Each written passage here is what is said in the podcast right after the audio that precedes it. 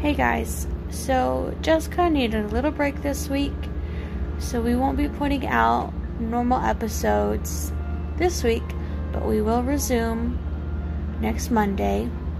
I do have something planned for Friday, so look out for that. Uh, hopefully, it'll be a little fun. Uh, but in the meantime, if you would like, I did start a new show, Daily Reminders with your friendly neighborhood goth girl. You can go check that out for daily uplifting reminders. Um, and you can find that anywhere you find this show. So go check that out. Be on the lookout for Friday's episode.